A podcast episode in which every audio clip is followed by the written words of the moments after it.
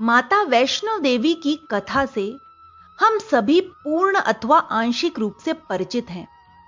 परंतु आज मैं माता की कहानी सविस्तार आप सभी के लिए लेकर आई हूँ। कलयुग में भक्त बाबा श्रीधर को कन्या रूप में माता के साक्षात दर्शन हुए। ये कहानी आज से 700 साल पहले की है। आजकल जहाँ कटरा बसा हुआ है उससे लगभग दो किलोमीटर की दूरी पर बसा हुआ हंसाली नामक गाँव। चारों ओर वृक्षों और लताओं से घिरा हुआ हरा भरा रमणीक स्थल। नीचे कल कल स्वर से बहती हुई जलधारा मंथर गति से बहती पवन। ऐसे सुखद वातावरण में त्रिकूट पर्वत की उपत्यकाओं से टकराकर मंत्रों एवं स्तुति की मधुर ध्वनि गूंज रही थी। न मंत्रम नो यंत्रम तदपि च न जाने स्तुति महो न चाहवानम ध्यानम तदपि, च न जाने स्तुति कथा न जाने मुद्रास्ते। ममत संपातकी नास्ते, पापाग्नि त्वत्समानहिम। एवं ज्ञात्वा महादेवी, यथा योग्यम तथा कुरु। जय महादेवी, जय अंबे जय भवानी। एकाएक गला रुंध गया। आँखें भर आईं। उन्नत ललाट पर चंदन के तिलक के साथ पसीने की बूंदें उभर आईं। मेरी पूजा अर्चना में आखिर क्या त्रुटि है? हे भगवती, तुम तो घट घट की जानने वाली हो। मेरी विनती, मेरी प्रार्थनाएँ क्यों स्वीकार नहीं करती? हे जगत माता, कृपा करो। मेरी भूल, मेरे अवगुण क्षमा करो। नहीं तो नहीं तो सामने आकर स्पष्ट कह दो कि मेरे भाग्य में संतान सुख नहीं है। परंतु मेरा वंश कैसे चलेगा? कैसे? पंडित श्रीधर जी भावातिरेक में जैसे अपने आप से ही बातें करते जा रहे थे। बुदबुदाहट करते हुए होठ फड़फड़ा रहे थे। शरीर कांपने लगा था कि तभी पत्तों की खड़खड़ाहट सुनाई दी और फिर छन छन छन पाजेब की ध्वनि सुनाई दी। पंडित जी ने सिर उठाकर ऊपर देखा तो पत्तों के बीच से छन कर आता सूर्य का प्रकाश उनके मुख पर पड़ा। एक अजीब सी चमक थी। श्रीधर जी कुछ समझ नहीं पाए। आसपास दृष्टि दौड़ाई। कोई भी तो नहीं था वहाँ। अपना भ्रम समझकर उन्होंने पुष्प अर्पण किए, लोटा संभाला और फिर ऊपर गाँव की ओर चल दिए। आखिर कन्या पूजन की तैयारी भी तो करनी थी। अब कन्या पूजन शुरू हुआ। छह छोटी छोटी कन्याएँ पंक्तिबद्ध होकर पालथी मारकर बैठी हुई थी। पंडित श्रीधर जी एक एक करके सबके चरण बहुत श्रद्धा एवं भक्ति से पानी से धोकर साफ़ कर रहे थे कि अकस्मात फिर वही आवाज़ उनके कानों में गूंजी, छन छन छन। श्रीधर जी ने पाँव धोते हुए दृष्टि ऊपर उठाई तो एक अनुपम सौंदर्य एवं आभा से युक्त बालिका को सम्मुख खड़े पाया।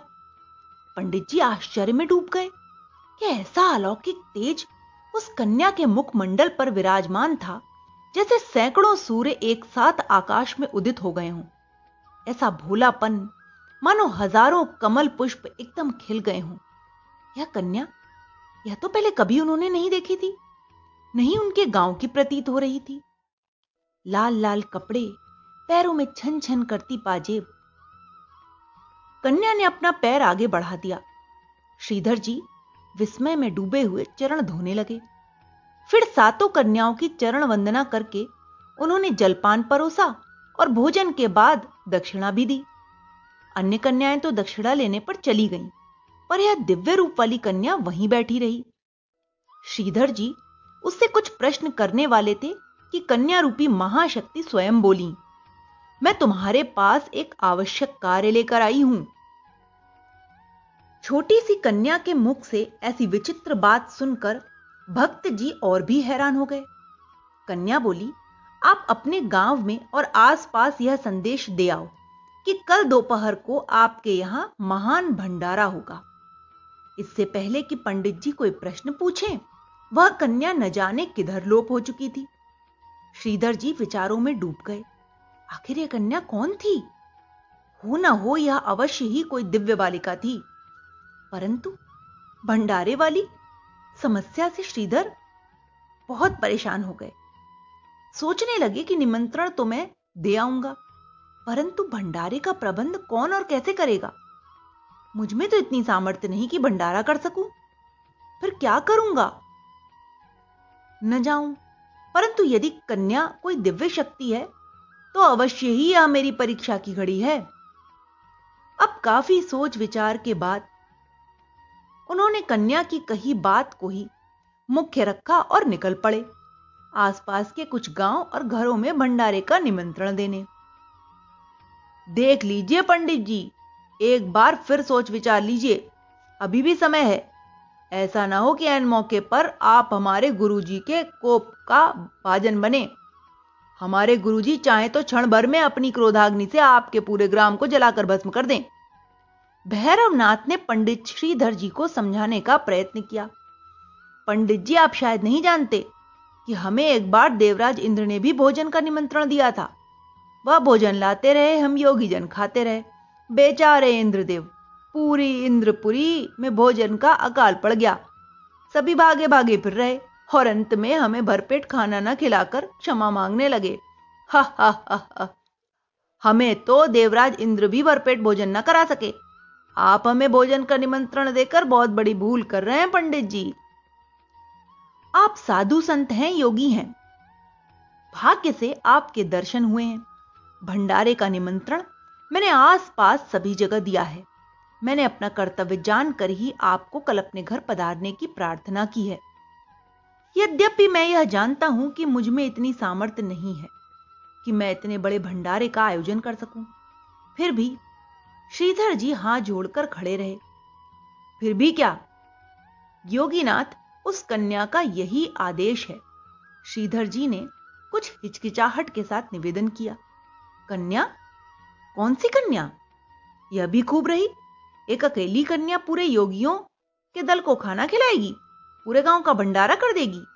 अरे वाह, देखिए तो गुरुजी वह पंडित जी क्या कह रहे हैं? अकेली कन्या सबको खाना देगी। भैरवनाथ ठहाका लगाकर हंसने लगे। परंतु उनके गुरु गोरखनाथ ने बीच में ही उन्हें रोककर कहा, भाई, परीक्षा करने में क्या नुकसान है? हमें कल इनके घर चलकर देख लेना चाहिए कि ऐसी कौन सी कन्या है। हाथ उठाकर गुरुजी ने पंडित श्रीधर से कह दिया कि हमें भोजन स्वीकार है। कल समय पर हम पहुँच जाएँगे। उस दिन तो श्रीधर जी गाँव गाँव घूम के थक हार गए थे। अतः रात को आकर शीघ्र ही सो गए।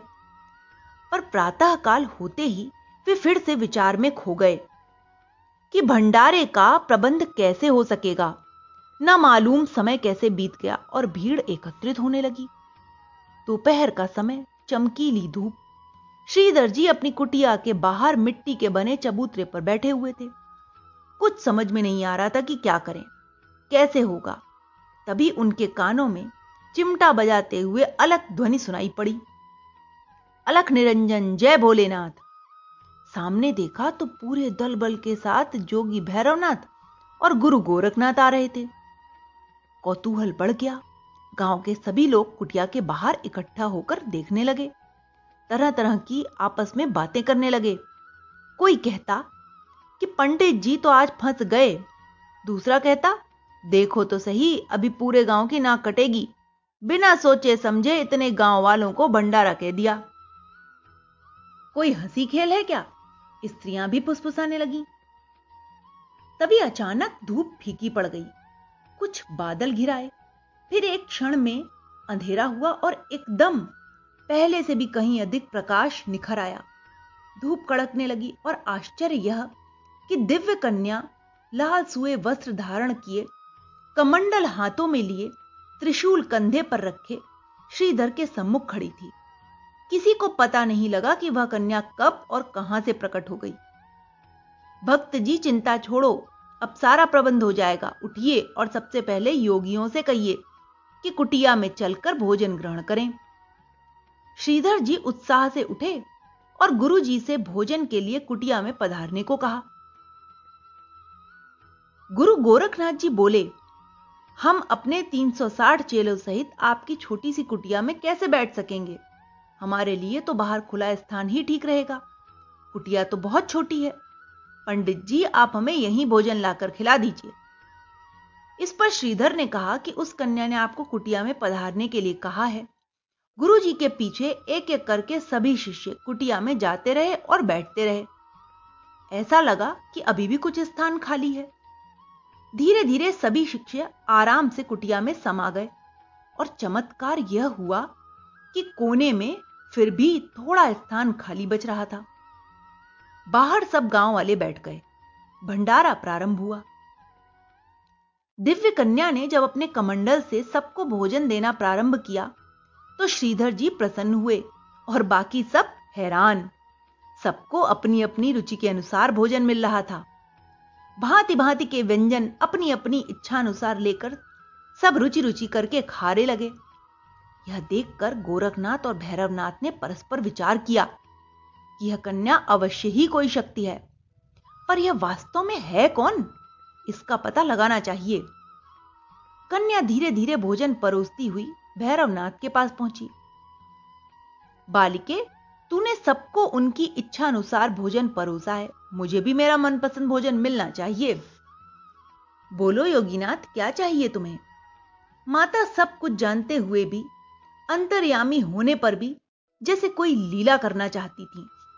जिस प्रकार कोई बालक अपने खिलौने से खेल करता है, उसके आगे पीछे भागता है, ठीक उसी प्रकार माता ने भी कोई खेल रचा होगा। इसलिए भैरव के मन की सारी बात जानते हुए भी कन्या रूप माता ने प्रत्यक्ष में भैरव के मुख से ही सुनना चाहा। तो ला फिर कन्या, मुझे मांस मदिरा का भोजन दे।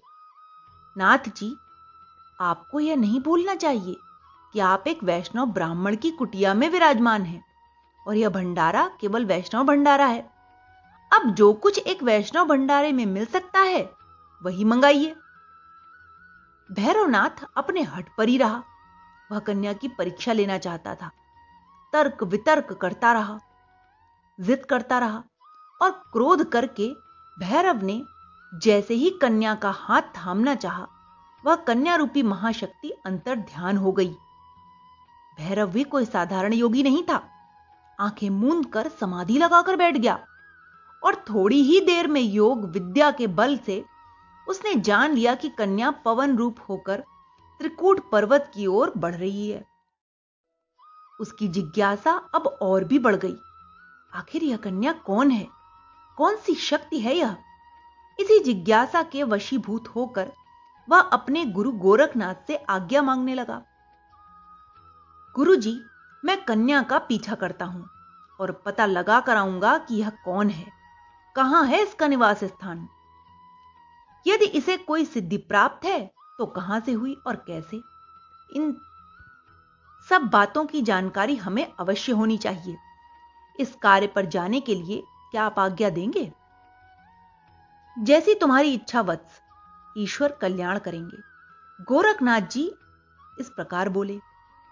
तब भैरवनाथ अकेले ही त्रिकूट पर्वत की ओर बढ़ चला। उसे तो कन्या को पकड़ लेने की धुन सवार हो गई थी। वह समाधिस्थ होकर कुछ देर तक पवन रूपी कन्या का मार्ग देखता रहा और उसी ओर पीछे पीछे चल पड़ा।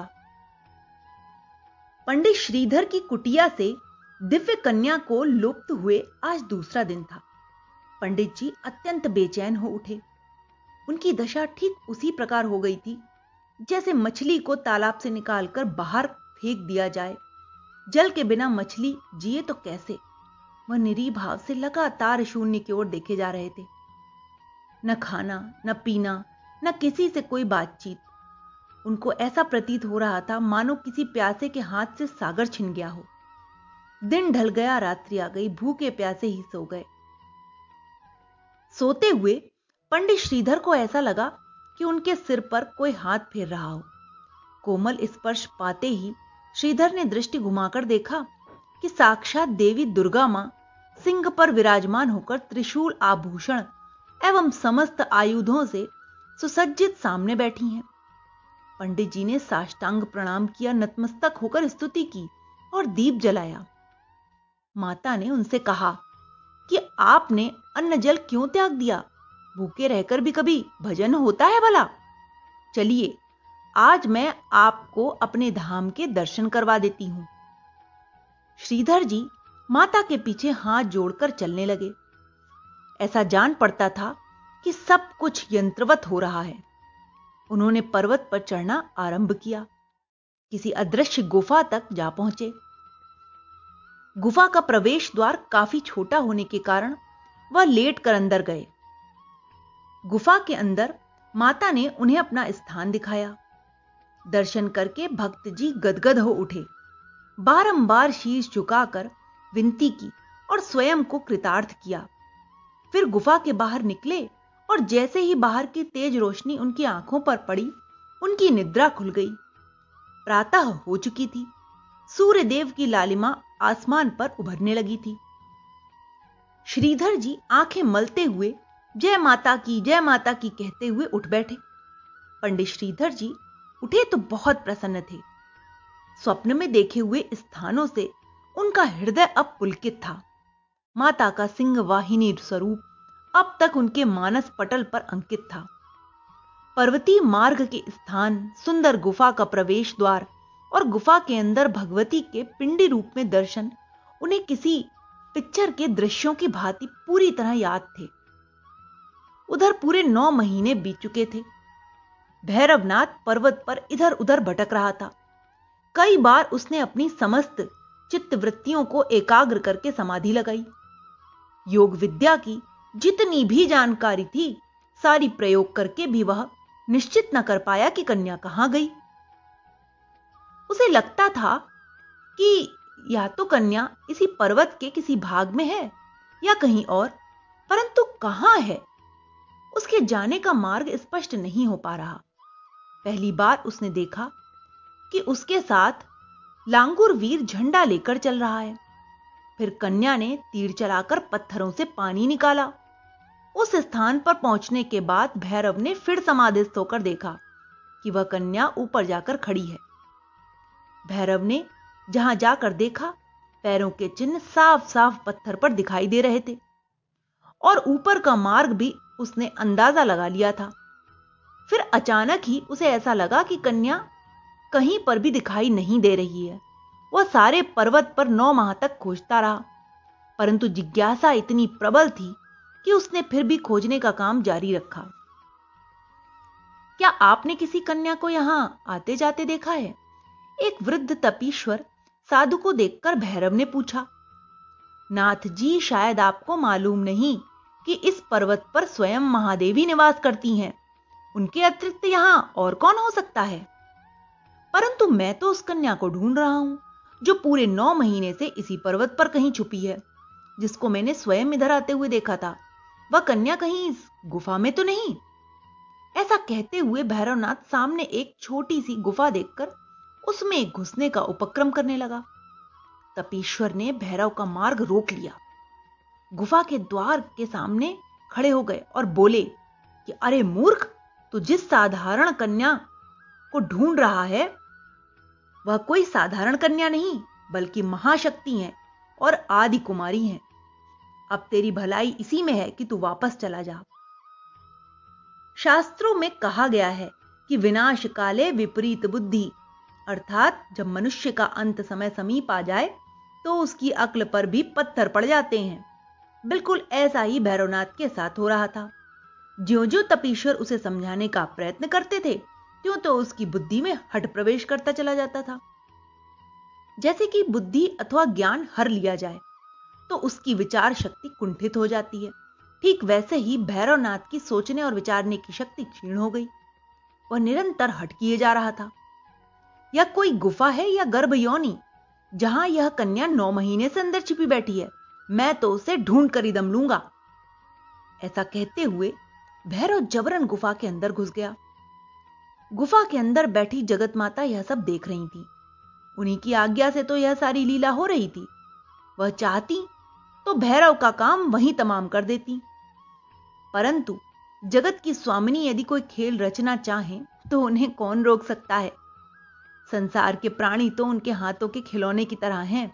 वह जैसे चाहे खेलें और जैसे चाहे क्षण में उन्हें तोड़ दें। कुछ इसी प्रकार से माता भैरवनाथ के साथ कौतुक कर रही थी। उन्होंने अपनी शक्ति से त्रिशूल द्वारा गुफा के पीछे से दूसरा मार्ग बनाया और बाहर निकल गई।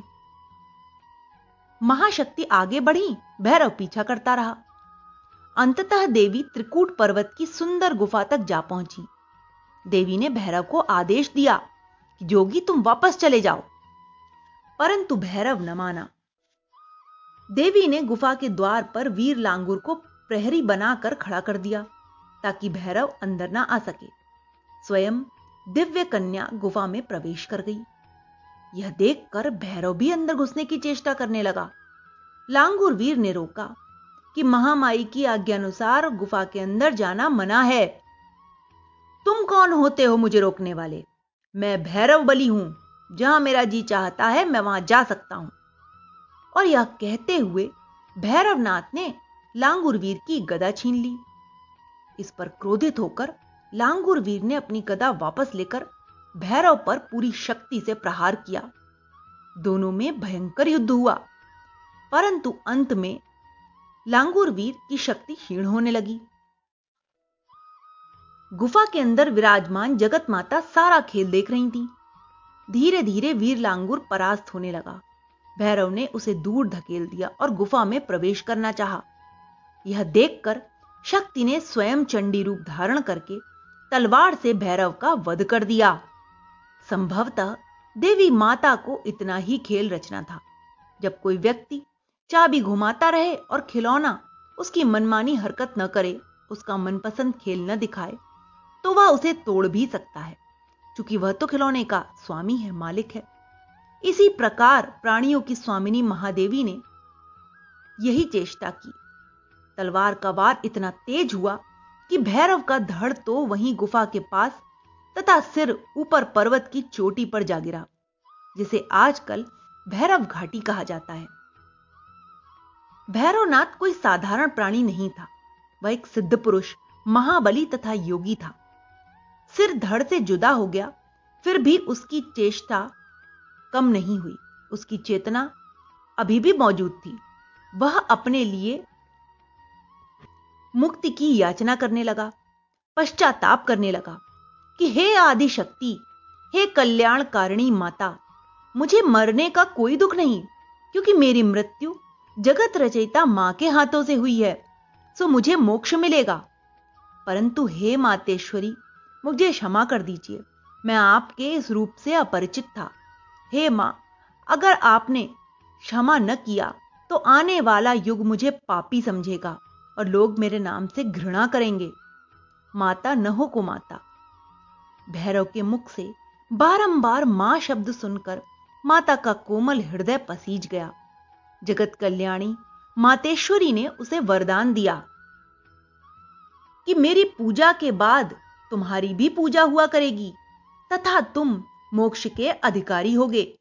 श्रद्धालु मेरे दर्शन के पश्चात तुम्हारे भी दर्शन किया करेंगे। तुम्हारे स्थान का दर्शन करने वालों की सभी मनोकामनाएँ भी पूर्ण होंगी। इसी वरदान के अनुसार यात्री माता वैष्णव के दरबार होकर माता के दर्शन करने के बाद भैरव बाबा के दर्शनों के लिए भैरव मंदिर जाते हैं। जिस स्थान पर भैरव बाबा का सिर गिरा था, उसी स्थान पर भैरव मंदिर का निर्माण हुआ। जिस दिन से भक्त श्रीधर ने स्वप्न में माता के साथ उनके धाम व गुफा के दर्शन किए थे उसी दिन से उन्होंने वैष्णो देवी के साक्षात दरबार की खोज का काम भी शुरू कर दिया था। स्वप्न में देखे गए मार्ग के अनुसार वह त्रिकूट पर्वत पर चढ़ने गए। कई बार उन्हें ऐसा लगा कि वह भूल गए, पर फिर स्वयं ही स्वप्न के दृश्य याद आ जाते और रास्ता दिखाई दे जाता। इस प्रकार खोजते खोजते उन्होंने एक दिन गुफा का द्वार देख ही लिया और फिर गुफा में प्रवेश करके माता के पिंडी रूप में दर्शन करके जीवन सफल बना लिया। श्रीधर जी ने बारंबार हाथ जोड़कर जगदम्बे की आराधना की। कई प्रकार से स्तुति एवं प्रार्थना करते रहे। वे नित्य प्रति पवित्र पिंडियों का स्नान, पूजन एवं आरती आदि करके भांति भांति से सेवा करते। उनकी श्रद्धा एवं भक्ति देखकर माता ने उन्हें साक्षात दर्शन दिए और चार पुत्रों का वरदान दिया। माता ने आशीर्वाद देकर कहा कि तुम्हारा वंश युगों युगों तक मेरी पूजा करता रहेगा और सुख, शांति धन धान्य वैभव सभी कुछ प्राप्त होगा। अब तक पंडित श्रीधर जी के वंशज माँ की पूजा करते आ रहे हैं। इसके बाद श्रीधर जी ने गुफा का प्रचार किया। भक्तों की मनोकामनाएँ पूर्ण होती रहीं। प्रचार बढ़ता रहा। हज़ारों लाखों यात्री प्रतिवर्ष माता वैष्णो देवी के दर्शन के लिए आने लगे और तीर्थ वैष्णो देवी के नाम से प्रसिद्ध हो गया। जय माता की, जय माता की।